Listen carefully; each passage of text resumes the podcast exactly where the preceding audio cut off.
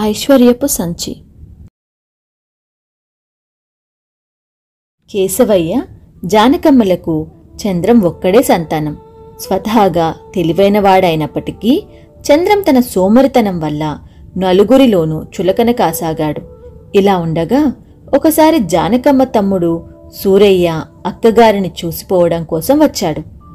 తమ్ముడితో కష్టసుఖాలు మాట్లాడుతూ కొడుకు గురించి కూడా చెప్పుకొని కళ్ళనీళ్ళు పెట్టుకున్నది జానకమ్మ. సూరయ్యకు మేనల్లుడంటే చాలా అభిమానం. అతడు తన కూతురు పార్వతిని చంద్రానికిచ్చి పెళ్ళి చేయాలని కూడా ఆశపడుతుండేవాడు. ఆ కారణంగా అతడు వచ్చిన మర్నాడు చంద్రాన్ని పిలిచి దగ్గర కూర్చోపెట్టుకుని హితబోధ చేయబోయాడు. అయితే చంద్రం మొదట్లోనే మేనమామను అడ్డుకుంటూ అమ్మా నాన్నలంటే అభిమానము వారిని సుఖపెట్టాలని కోరిక నాకు లేవనుకుంటే నువ్వు పొరపాటు పడ్డట్టే మామయ్య. కాస్త ఆలస్యమైన అనంతైశ్వర్యాన్ని సంపాదించి అమ్మను నాన్నను సుఖపెట్టాలన్నదే నా కోరిక అన్నాడు. ఆ మాటలకు ఆశ్చర్యపడుతూనే సూరయ్య ఇప్పుడు నీకు డబ్బుకు లోటేమొచ్చింది? నీ తండ్రికున్న ఆస్తికంతకు నువ్వే వారసుడివి. నాకున్న ఒక్క బిడ్డను నీకు కట్టబెట్టి నా ఆస్తి కూడా పూచికి పుల్లతో సహా నీకు అప్పచెబుతాను. అదంతా నీకు చాలదా? అని ప్రశ్నించాడు. మేనమామ మాటలకు చంద్రం ఒక్క క్షణం మౌనం వహించి చివరకు కొద్దిపాటి సంకోచంతోనే అసలు సంగతి నీకు ఇప్పుడే చెప్పడం మంచిది మామయ్య. పార్వతిని నేను చేసుకోలేను. మాలతిని చేసుకోవాలి నిర్ణయించుకున్నాను అన్నాడు. మాలతి భూస్వామి రంగరాజు కూతురు. అందానికి అప్సరసగా ఆ ఊళ్ళోనే కాక చుట్టుపక్కల ఊళ్ళో కూడా పేరు పడింది. ఈ విషయంతో పాటు రంగరాజు కూతుర్ని సామాన్యులకు ఇవ్వడన్న విషయం కూడా అందరికీ తెలుసు. మాలతి పేరు వింటూనే సూరయ్యతో పాటు చంద్రం తల్లిదండ్రులు కూడా అమితాశ్చర్యం చెందారు. అది గమనించిన చంద్రం నవ్వి రంగరాజు గారిని ఒప్పించేందుకే నేను అనంతైశ్వర్యాన్ని సంపాదించబోయేది. ఆయనే స్వయంగా వచ్చి పిల్లనిచ్చేలా చేయగలను. అదృష్టవంతుణ్ణి ఐశ్వర్యం తేలికగానే వరిస్తుంది. ప్రతి కార్తీక మాసంలోనూ మన ఊరుకు వచ్చి శివానంద స్వామిని దర్శించుకొని నా అదృష్టాన్ని పరీక్షించుకోదలిచాను. అని అక్కడి నుంచి వెళ్ళిపోయాడు. రోజులు గడిచి చంద్రం ఎదురు చూస్తున్న శివానంద స్వామి రావడం జరిగింది.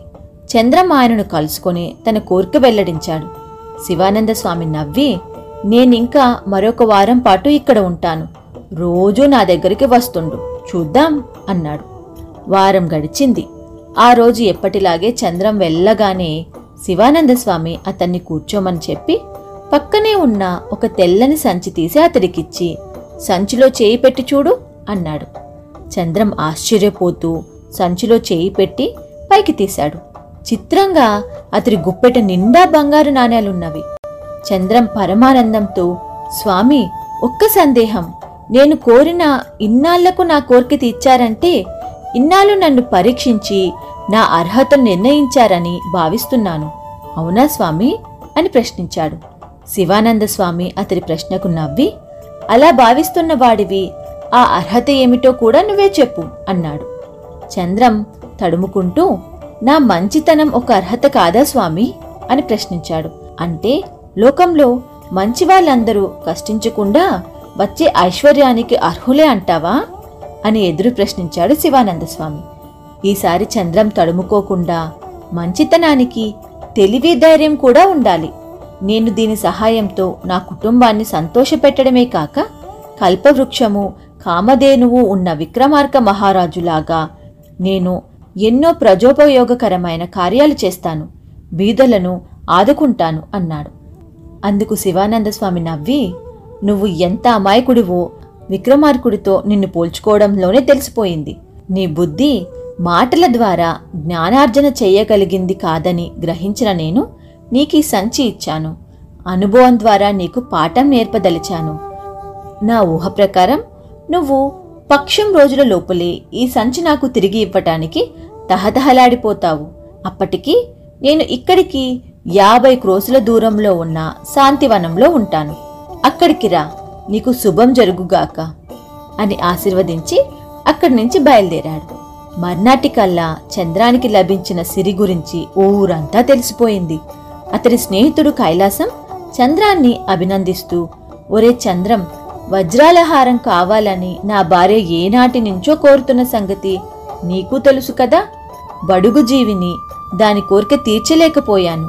ఇప్పుడు నీ చెల్లి కోరిక తీరుస్తావో లేదో అంతా నీ ఇష్టం అన్నాడు. ఆ విధంగా చంద్రాన్ని ఎరిగిన ప్రతి ఒక్కరికి అవసరాలు బాధలు పుట్టుకురాసాగాయి.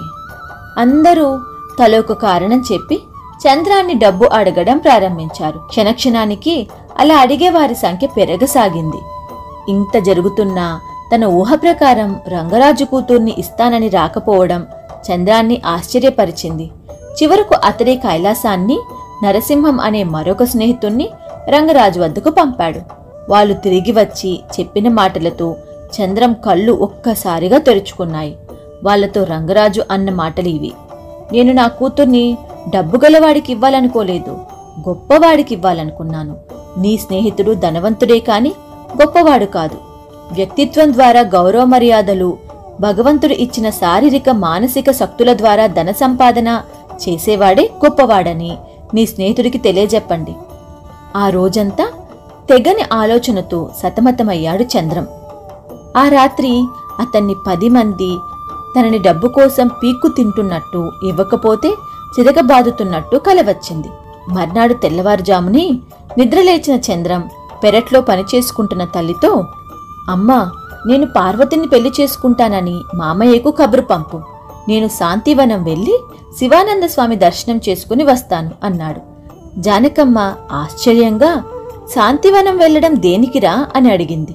దానికి చంద్రం పెద్దగా నవ్వి తల చూపిస్తూ మనిషికి ఐశ్వర్యంతో పాటు సుఖశాంతుల్ని కూడా సంపాదించి ఇచ్చే సంచిని మెదడు అనే పేరుతో భగవంతుడు ఇక్కడ అమర్చే సృష్టించాడన్న సంగతి నాకిప్పుడే తెలిసింది. ఇక మాయ సంచితో నాకు పని లేదు. దాన్ని స్వామికి తిరిగి ఇచ్చేసి నాకు భగవంతుడిచ్చిన అసలైన ఐశ్వర్యపు సంచికి పట్టిన దుమ్ము పూర్తిగా దులిపించుకుని వస్తాను అన్నాడు.